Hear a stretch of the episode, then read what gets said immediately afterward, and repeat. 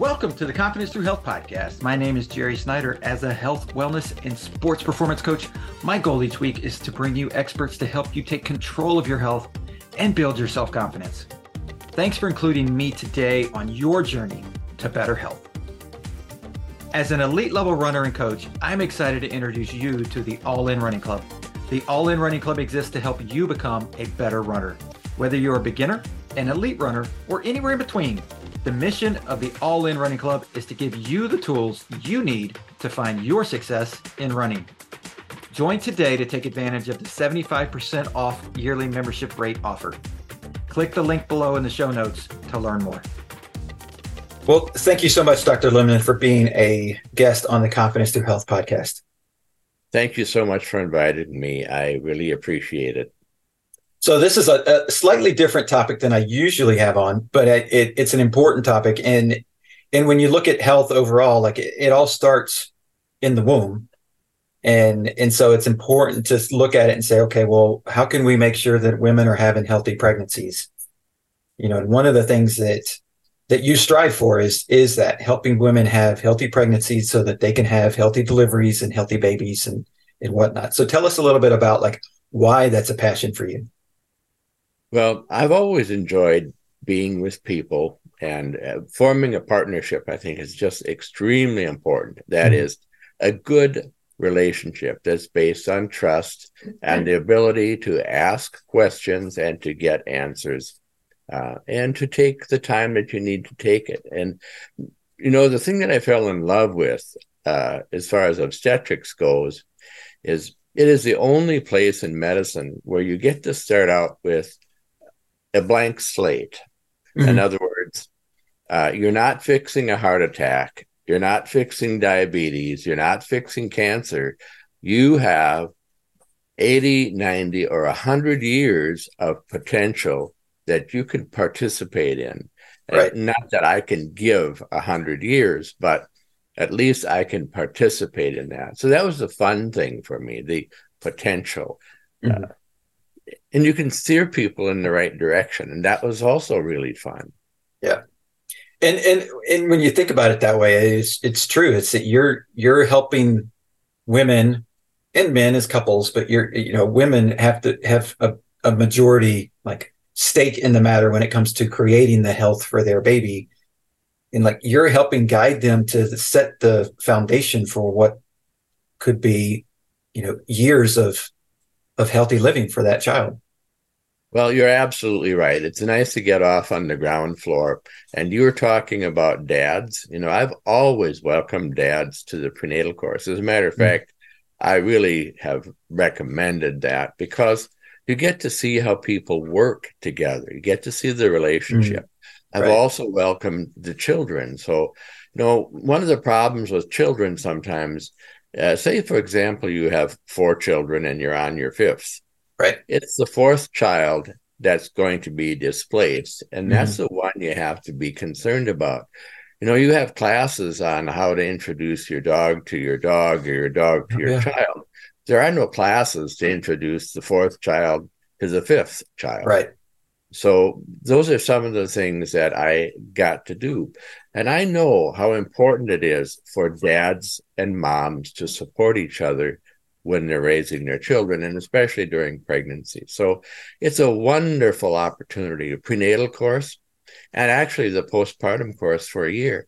Wonderful opportunity to make to help people get ready for the next like I said 60, 80, right. 100 years of their lives. Right. So opportunity is it's really fun. Yeah. And and I would imagine that if I mean, you you've been doing this for a while and and granted people have babies they move and you know the kids move off but but in in instances where you've had okay well I delivered this baby and now this child is having a baby like to get to see how when mom becomes grandma and they pass down the things that they learned because they went through it in a proper healthy way mm-hmm. like that's that's a huge part of like just creating that healthy environment, right? It is very important. And, you know, I have a little story I can tell you. I had years ago, I had a patient come in with quads. She had in vitro, she was an infertility patient, four babies. And wow. So she had seen three doctors before me. And mm-hmm. of course, I always advise people to to you know if you're uncomfortable with the first doctor don't stay there. Move on. Right. you can interview your doctor like you and your wife did.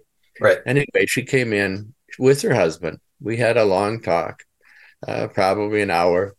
And the big problem was that they had been advised to reduce the amount of babies. In other words mm. uh, they had been told that they should make this uh, twins instead of four Right. And that was an offensive idea to them and one that they could not justify because, you know, like mom and dad said, they're all going to get the same chance. They're all going to live or they're all going to not live, but they're right. going to get the same chance. So, anyway, uh, now that was uh, 20, well, that was in 1980 uh, or 1998. Okay. So 25 years ago. Yeah. And uh, we have a video of that. It's free. So if you want to watch it, just on YouTube. So we got the four quads all growing up, and uh, mom and dad and me talking about the first visit and what it was like to go through pregnancy and also postpartum. Mm-hmm. You know, dad said he changed 7,000 diapers a month. Oh gosh. that's that's commitment and that is man that's crazy. Dad doing it. yeah. Yeah. Oh my gosh. No, my wife would she'll tell you that she she enjoyed the times when I would have, you know, baby duty in the middle of the night because it, she was like, oh, and she she loved the fact that I wasn't scared of changing diapers.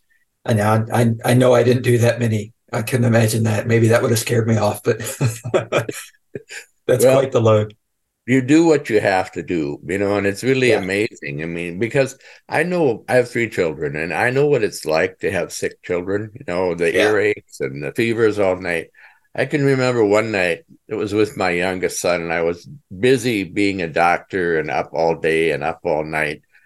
But I spent most of the night on the floor with him under the dining room table. I don't know how it was that we wound up there. Yeah. But it was a place where we could both sleep for a little bit. So, oh my gosh, that's so funny. so when we look at, at at women and health, like what are some things that women can do to improve the health of their pregnancy? There's a lot of opportunity, like I said, in pregnancy, and that's the fun part of prenatal care and postpartum care. But mm-hmm. one of the important things is to watch blood pressure. You know, if you look at the, you know, NPR has a lot of sad stories. Like, mm-hmm. for example, uh, Tori Bowie, you're probably familiar yep. with her, the fastest woman in the earth. Right. Well, she died. Yeah. She died in pregnancy. Uh, she was about 35, 36 weeks. So, you know, it was a time when the baby could have lived. Right. If you look at it, it was really hard to find any decent information on her.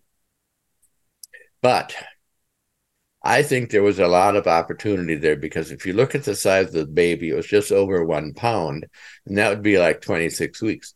So, what I'm saying is there were 10 weeks where her blood pressure would have been elevated and mm-hmm. somebody could have done something. Right. Now, for blood pressure, and there's actually recently articles on this, and I'm surprised after 50 years of recognizing that one high blood pressure is the problem. It's the herald sign. It mm. indicates the future. And that's one of the things you can do with pregnancy is look for hints of right. the future.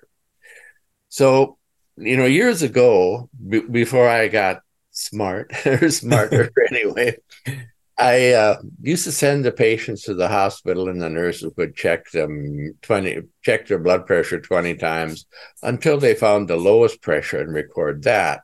Then I'd see mm-hmm. the patient back a week later, and, it, and the blood pressure was even higher. Right. I just stopped sending the patients in because I knew I was not going to get the information I needed to get. But I started treating those patients at home, and a lot of times it's really just simple. Say, for example, you have somebody who has, she works 12 hours a day, three days a week. That's bad for right. pregnant. So uh, sometimes they have to work, well, six hours a day, five days a week, not quite as many hours, but it's enough of a change to make those blood pressures go down. Right. Sometimes they have to stop working altogether. Sometimes stress, you know, work is stressful physically and and emotionally. Right. Um, so, you know, in my experience, I've had no, and that's about six thousand births. I've had no moms even have a seizure. That's, you know, if your blood pressure gets high enough, you can have a seizure. Right. That's called eclampsia. Mm-hmm. You know, you change from pre-eclampsia to eclampsia. I've never had a patient seize. If you look at the literature, it's not difficult to find examples of patients who have seized either before or after. The seizure is not the problem. The problem is high blood pressure, mm-hmm. and that can kill or right. leave a woman firm, permanently injured. So we have this herald sign you can watch, yeah, and you can get moms um, invested in the treatment, and you can avoid all of that. So that's one way. Uh, yeah. Know, it's actually a kind of a fun way, and it's it also goes back to my original statement about partnership. You're right.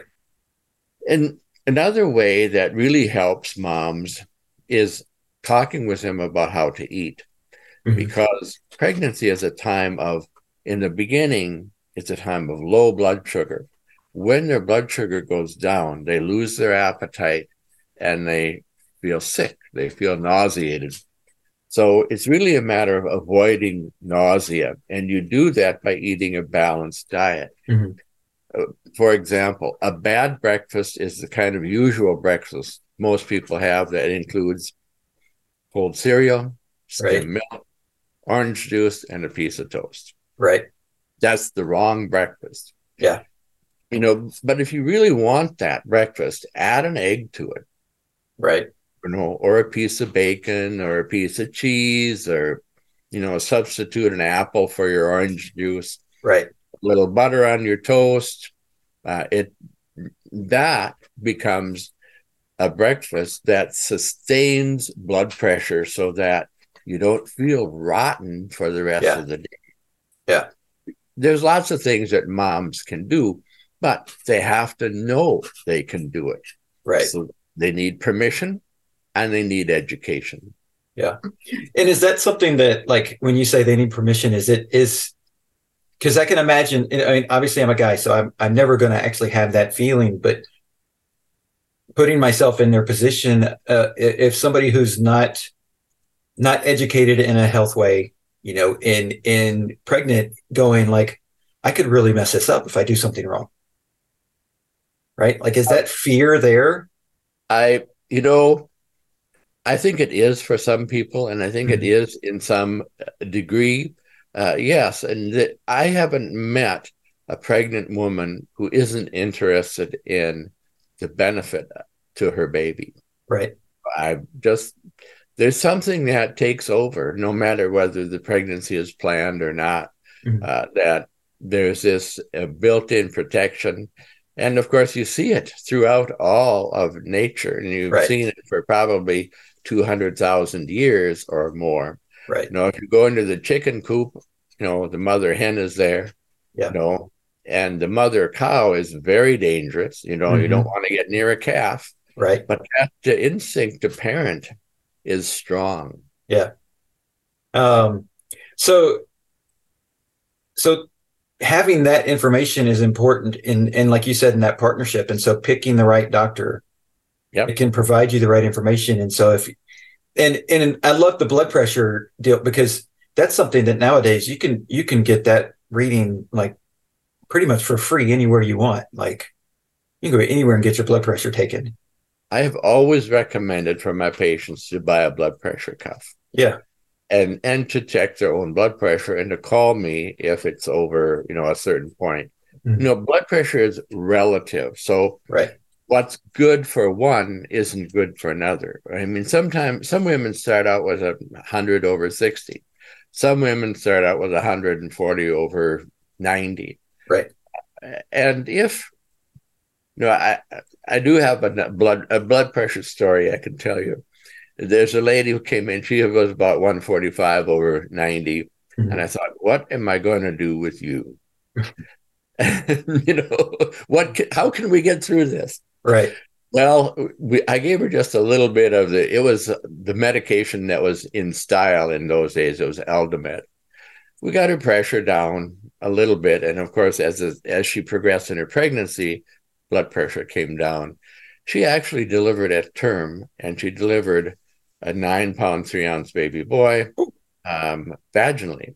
Yeah. So, you know, it, it's not it's not the absolute blood pressure. It's what is relevant or good for right. that patient.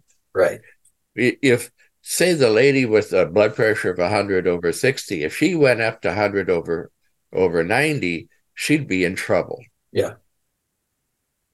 And it's and so it's it's more of a like yeah, what's what's relative to you? What's your starting point and how is that changing? And then Absolutely. if it's changing too much and your doctor's not helping you figure that out, maybe it's time to look for somebody else. I think absolutely. And of course, one of the problems today is that we have HMOs and all kinds mm-hmm. of managed care organizations that tell you where you can go. Right. And yes, one of the problems is, say, for example, there's five doctors in a group, mm-hmm. and your insurance says, oh, well, you have to see one of them. Mm-hmm. Well, you know, being changing from number one to number two in that group probably isn't going to fix anything because right. there'll be the poisoned well. Right.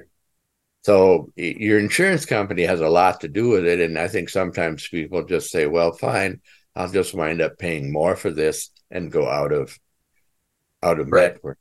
Right. Which, you know, it, it's when when we're talking about like you said at the very beginning the the 80 or 90 or 100 years like that's a very small investment to make in the health of a human being.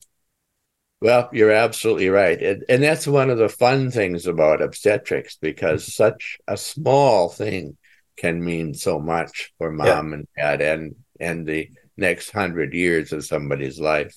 Right. So let's talk about um, one of the things when, when my wife and I started going through infertility issues, I had no idea. I mean, of course, as a guy, you don't think about some of these things, you know, throughout life like women do, but I had no idea how many women have miscarriages. Yes. Um, it's pretty right. common, right? Mm-hmm.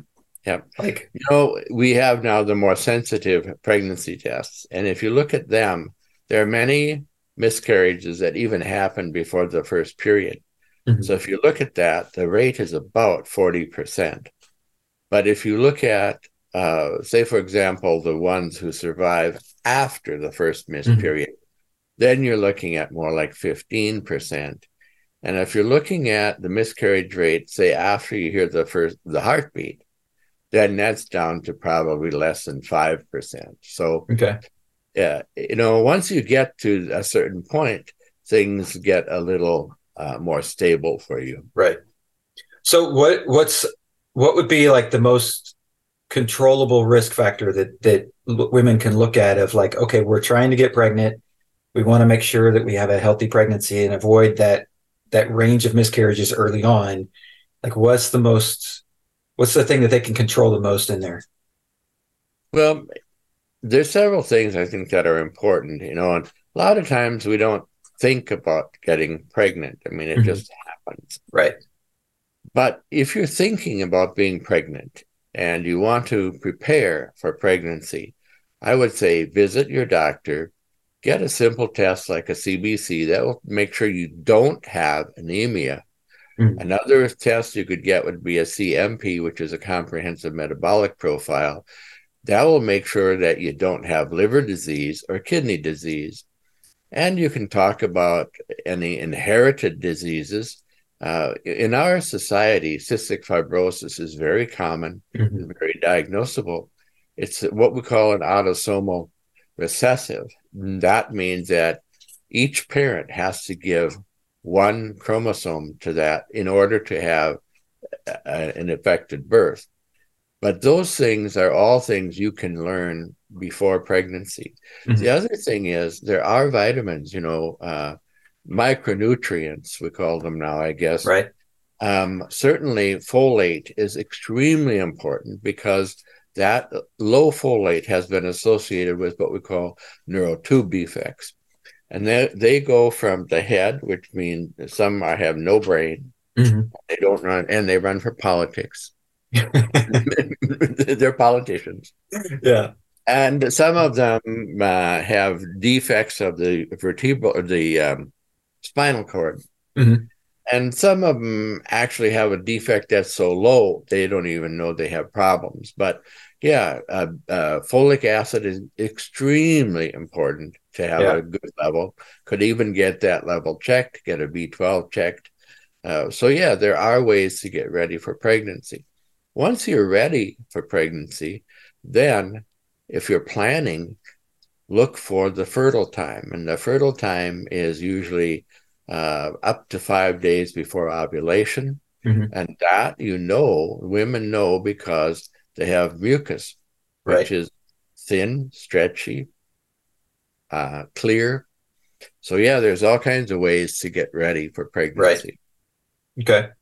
Um, and so if, if, if they're once they get pregnant and they're you know, one of the things that that I know that you're you're really working towards is having a, a healthy pregnancy all the way through.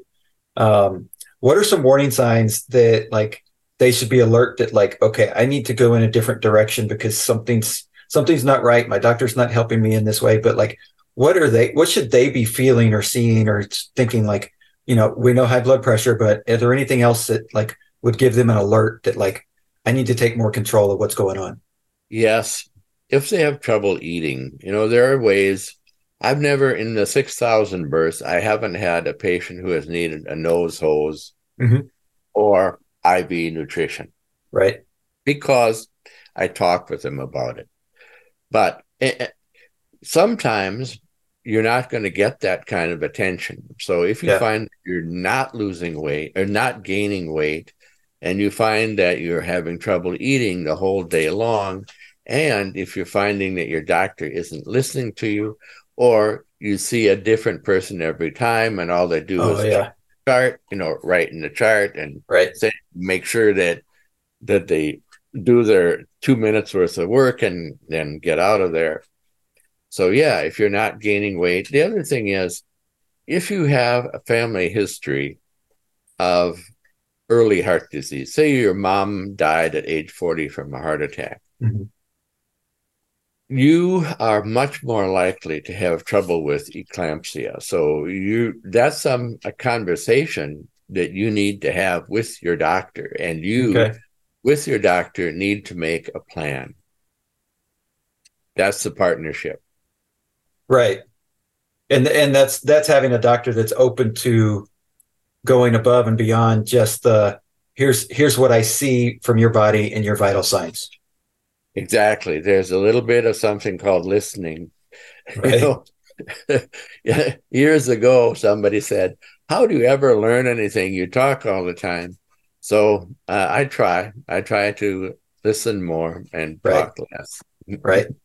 Uh, well, I just saw, and I can't remember who it was that that had the quote, but like if you're talking all the time, there's no way you're going to get any new information because you can't hear it. Yeah. You know, and and and it's so true. It's um, and and and I think sometimes patients get into this this habit of like I'm just I, I go in, I tell my symptoms, they're supposed to tell me what I do, and I leave, and that may work in some situations, but when it comes to pregnancy, I think it, it needs to you need to go in with a different mindset. Well, pregnancy is a wonderful opportunity for mm-hmm. a doctor to get to know the patient. It's really one of the only times you see somebody, say, maybe eight or nine or 10 times. Um, and so you can develop a relationship. Now, if it turns out that you're in one of these groups where you see a different person every time, and sometimes it's a, a nurse practitioner who mm-hmm. not going to be at your delivery, it's really hard uh, for you as a patient to have a relationship. A lot of times they don't know who their doctor is. Right. But it's also hard for the provider to really understand who that patient is. And you know, one of the nice things about knowing your patient and having the partnership is there are many times I walked into a room, uh, labor room, the patient is in labor, she's almost ready to deliver, and she's screaming and crying, says, I can't do this. Mm-hmm. And so what they need to hear is, yes, you can do this. Yes, you've got about 10 minutes left. We'll get through this together. Right. So, you know, you can't exercise that kind of uh, influence if you don't have a relationship with that right. patient. Right. Yeah, that's tough. Um, so what in, in in trying to build that relationship, what's like what's the most important question in your mind that women should be asking their doctor? Maybe it's it's as they're they're ex, you know exploring the idea of becoming pregnant and starting their family, or I just found out I'm pregnant. My first visit, maybe it's a new doctor because they're in a new town or something. What's the most important question they should be asking that that they're not? I would say there's two questions, and this is one of the things we talk about in our book, and it has to do with pair, with partnering. Mm-hmm. But who am I going to see in the prenatal course? Will mm-hmm. I see you, and will I see you every time? The other question is who's going to be at my delivery? Mm, what are yeah. my choices? You know, right. what are my chances of seeing you? We have something now that's called Doc on Deck. And this is one more example of a change that's been good for doctors and bad for patients mm-hmm. because you may wind up being in labor and delivering with a person you have never met. Right. And that is a much different experience than having than going through a delivery with somebody who you consider to be your partner. Right. Because I and I so like I'm thinking back to like okay well you know I've I've had a couple of surgeries for for different reasons and like one of the things I think of is like okay I want I want the the best surgeon available right like I I, I don't have like my lung collapsed and I didn't have a relationship with a with a lung doctor it was like I just want the best person available that can do this like but that's a, that's a different scenario and like I would I would look at a pregnancy going like you have said I want somebody I trust that can help me through this process because it's it's it's a different scenario if you're not trying to fix me. Hmm. Yeah, it's you're right. I mean, when you have a collapsed lung, that is really an emergency, and and I'm assuming it was a spontaneous collapse. Mm-hmm. Yep. And um, yeah, those are actually I have done a little bit of studies on those. But you're ready. You know, I had gallbladder trouble, and I was in so much pain. I thought, I don't care who you are. Right. You know? yep. And I had a doctor who was kind of a jerk, but at least he got my gallbladder out. So right. fine. But if you have a choice, uh, and you know you are in prenatal, you you are looking at seeing somebody for, you know, six, seven, eight, nine months or more. Uh, certainly, you should choose. You should be able to choose, and you know, some a lot of times I think it's use your judgment. In other words, how does this feel? Mm-hmm. Does this feel good to you? Does this right. feel right? Uh, a lot of people stay out of trouble simply by asking, Does this feel right to me? Is this right, right or wrong? Yeah. And most people will come up with that they know the difference. Yeah. Yeah. Very true. And, and when it comes to, and I can imagine like, I mean, well, I've just, I've, I've heard my wife say this, of course, when like she's gone to get a checkup and it was somebody other than her normal doctor. And she, you know, she's like, okay, that was a little different. That's somebody I don't know who's looking at areas that, you know, nobody else really looks at. Um, and it, I imagine that can be very uncomfortable for, for a lot of women. I, I think it is. There's something that's um, really, I think, comforting about um, seeing the same person every what is where it is. It used to be every year, you know, right. when we recommended pap smears every year. Of course, now we're recommending them less often. And guess what? for some reason or other, it's a surprise that cervical cancer is on the rise. Right. Right. well, we're not checking for it, just yeah. like prostate cancer, you know. Gee, yeah. we stopped checking for it, and oh my, now we have this surgeon, this surge of prostate cancer. Right. So yeah, there's something to be said for regular examinations and taking things seriously. Yeah.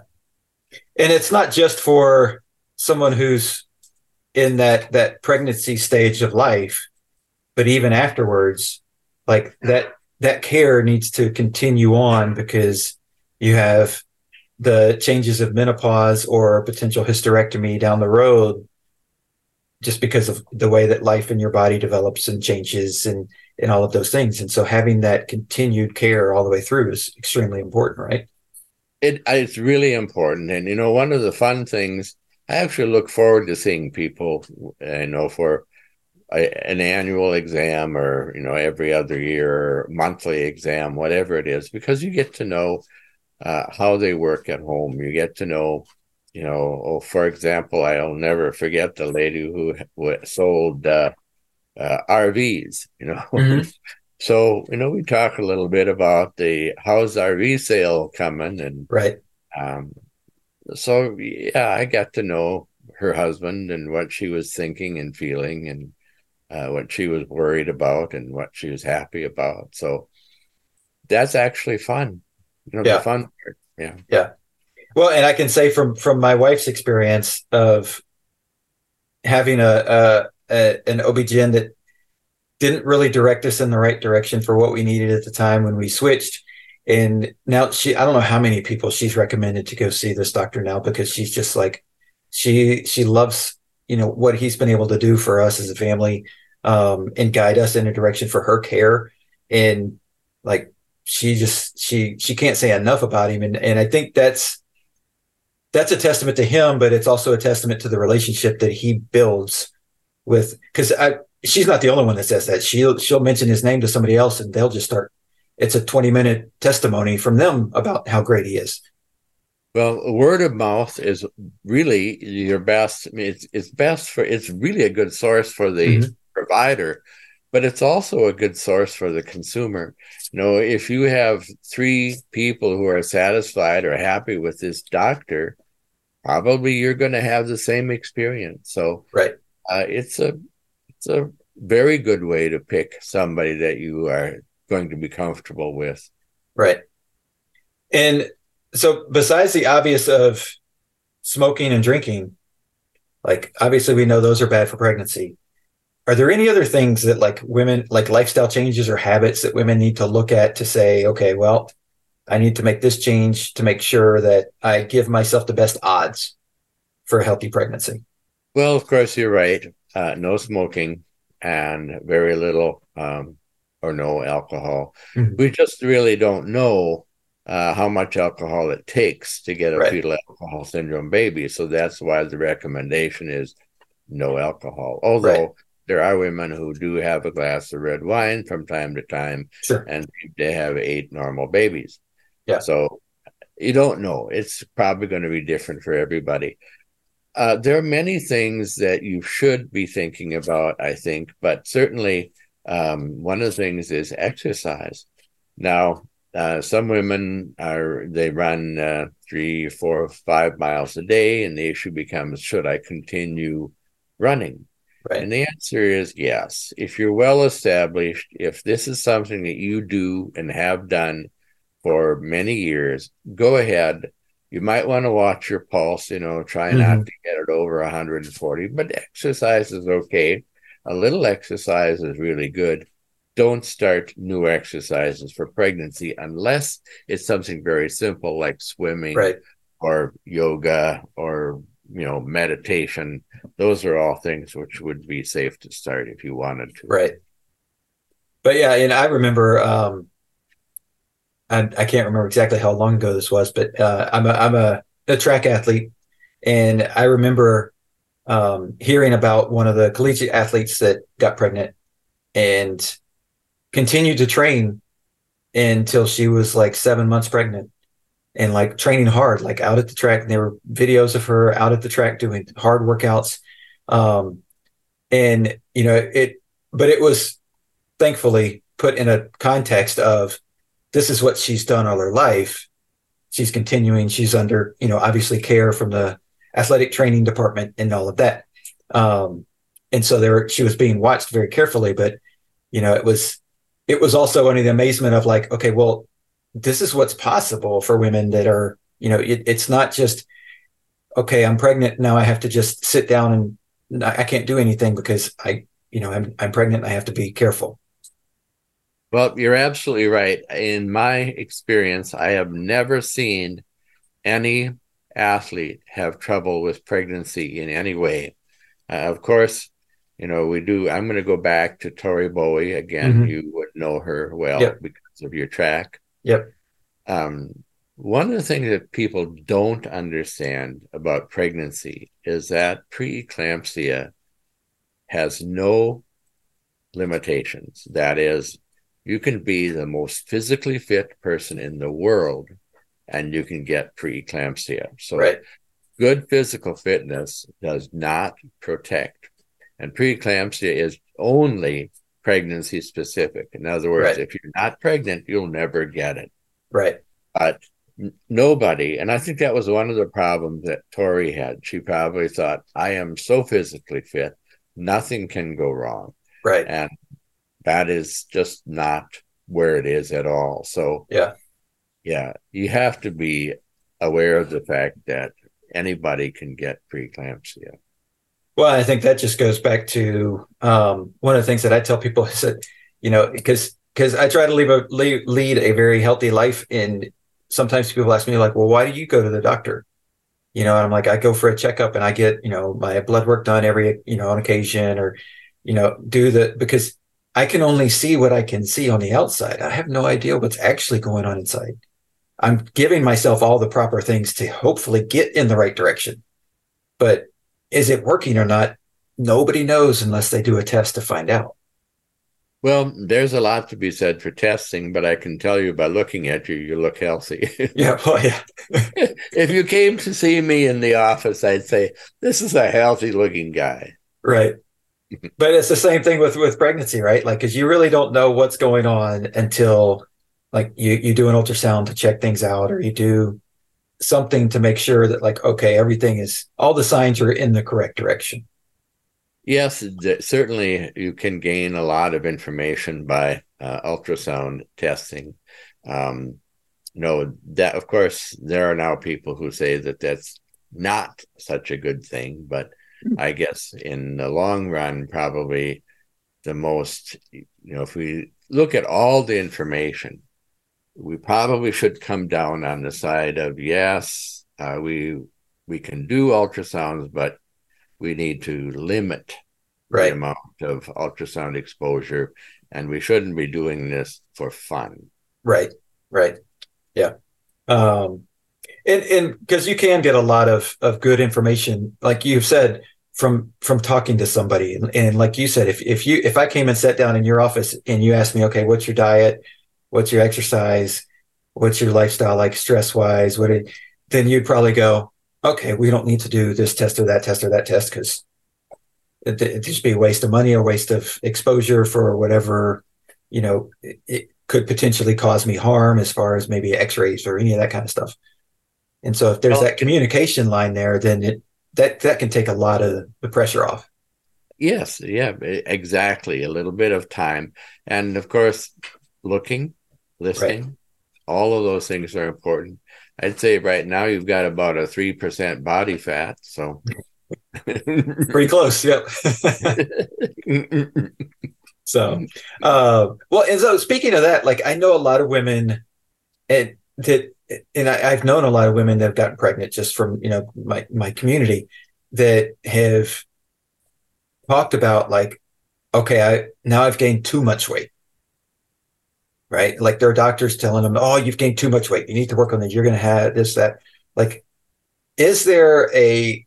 And, and this could again be just something that's just individualized, but is there a okay? Now you've gone too, you've you've gained too much, or because I know there's there's an issue of if, if if you're not eating enough, you're not gaining enough, you're not creating that environment. But can we go overboard? Well, yes, and we can and often do. And of course, you have to then ask, well, why? Why is this? Why mm-hmm. are you gaining weight? Are you preeclamptic? You know, is your blood pressure out of sight? Um, on the other hand, I, are you eating too many milkshakes? Mm-hmm. And uh, uh, the thing about it is, you you never ever recommend losing weight during pregnancy or maintaining weight. Mm-hmm. So if you gain too much weight, you can't tell somebody to lose that weight. Right. All you can do is say, well, try to gain less weight. Right. You might, there are women who do gain uh, more than 40 pounds in pregnancy, you know, 60, 70, even 80 pounds. I wouldn't recommend that. But on the other hand, a lot of times those patients actually do all right. Yeah. But nobody should lose weight during pregnancy. Right. right. So even if you've gained too much, if they're telling you to start losing weight, then you, that's a big red sign. You do not want to lose weight in pregnancy. You know, uh, years ago, I worked with this lady. She had twins, and the doctor told her to smoke during pregnancy oh and to not lose and to not gain any weight. Yeah. So when she delivered the twins, she was automatically 60 pounds lighter. of course, we don't recommend that anymore, yeah. but yeah. this is the way things used to be uh, right. during pregnancy. Go ahead and smoke and uh, don't gain any weight. And um, I'm, I guess she's kind of lucky she has twins. Right. So, you know, I mean, living twins. Right. Uh, although I don't know what exactly might have been done to their intellectual ability right. during that time. Right. Because that's that's that is a big, you know, obviously it, it, in the development of the baby, um, all the different exposures that the mom puts them through.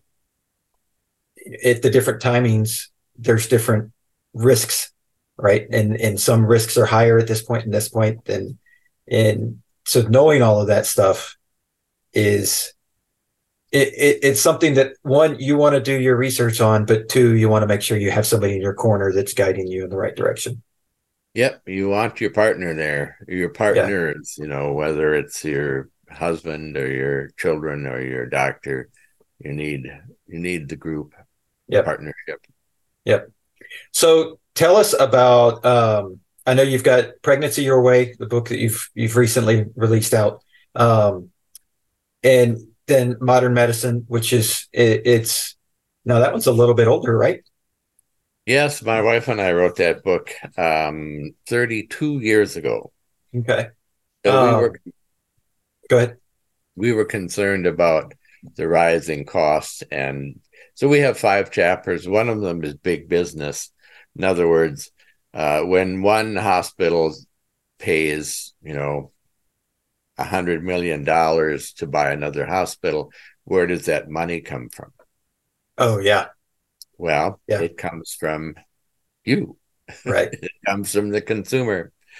You know, and then we were also right now I'm doing an article on uh, nursing shortage and the nursing ratio. One of the big things that it's uh, I think it's House Bill 106, and that's probably been passed now. But uh, there was a lady, um, uh, a PhD nurse who works at the University of Pennsylvania, who was talking about ratios, that is, the amount of patients per nurse. Mm-hmm. Well, um, one of the things that happened, and one of the things we wrote about, we used to have something called team nursing, so that the nurses had their duties. They passed the pills, they made chart notes, but we had aides and orderlies to empty the bedpans, right. check the lights, to bring the food, to take right. the trays away. Well, and for some reason or other, about 50 years ago, nursing hierarchy got themselves in a knot about primary care nursing. So, guess what? The cost effective people, the aides, the orderlies, the receptionists were sent packing So now all of a sudden, nurses had to do everything. Well, guess what? You had an overnight manufactured nursing shortage. Right. And that continues today. There are people talking about going back to team nursing, which would make a lot of sense. Right. So, and that would be my recommendation. The other thing I'd recommend, and that's not in our book, has to do with um, the amount of locums. For example, there are a lot of nurses who, uh, well, hospitals are losing their old nurses. Now, a hospital will have to pay $100 an hour for one nurse. Right. And $50 an hour goes to the company that employs the nurse, and $50 an hour goes to the nurse. Right. Well, you know, that means that uh, for one nurse for one day, that's $500. For three nurses, that's $1,500. So, you know, that's a lot of money. Right. Um, in a day or $3,000. So, anyway, there are nursing shortages. There are all kinds of bad solutions, but my recommendation would be less paperwork. Right. You know, it's estimated now that as a provider, we spend two thirds of our time on the electronic record, one third seeing patients. Oh my gosh. Made, yeah, right. now, how does that make sense? You know, yeah. What that does to the patient partnership. Yeah. You know, it's like putting a bomb in it. Mm-hmm. You know, oh yeah, completely destroys it. Oh. Anyway, I wrote an article about you know we have a physician shortage, which is worse than yeah. the nursing shortage. Well, if we had half as much paperwork, we'd have twice as much time. true. Very true. Very simple solution. Yep. Yep. Very true. Oh, so anyway, gosh. that's what we talk about in that book. Oh, and those are available on Amazon. Yes. Mm-hmm. Yeah. yeah. Yeah. The um, let's see, our book, uh, "Pregnancy Your Way" and uh, "Choose a Safe and Happy Birth." If you look at it's Amazon, but you have to put Lindemann behind it, or you come up with twenty-five other pregnancy books. Gotcha. Gotcha. Um, and then, uh, as far as if somebody wanted to get connected with you to to find out more about what you're doing or if they have questions about you know what's going on with their pregnancy or how to get the right doctor in their area and getting your advice on that how would they connect our best place is ruraldocalan.com okay. That would be and that's our main site. And you've got a youtube channel as well right? Yep. Okay. Um, so people need to go check you out and and watch your youtube videos and and get all your great information there. So. Yes, we get like I said, see the uh, nursing the um, quads video for free. Right. And then, so is there anything else as we as we wrap up? Is there anything else that maybe you would have for those those mothers out there, a word of wisdom or advice? Well, I'm just going to go back to how we started, and that is a partnership. Yeah, for a partnership and the partnership should feel good. It should she feel right. So you're going to have to go on your judgment there. You know, we did spend a little bit of time in the book talking about how you choose that. We talked about that, for example, um, who's going to who am I going to see during my prenatal course? Who's going to be at my delivery? Yeah, good big questions. So thank you so much, Dr. Alan, for being a guest. Thank you. I really appreciate it. This has been fun. Good deal.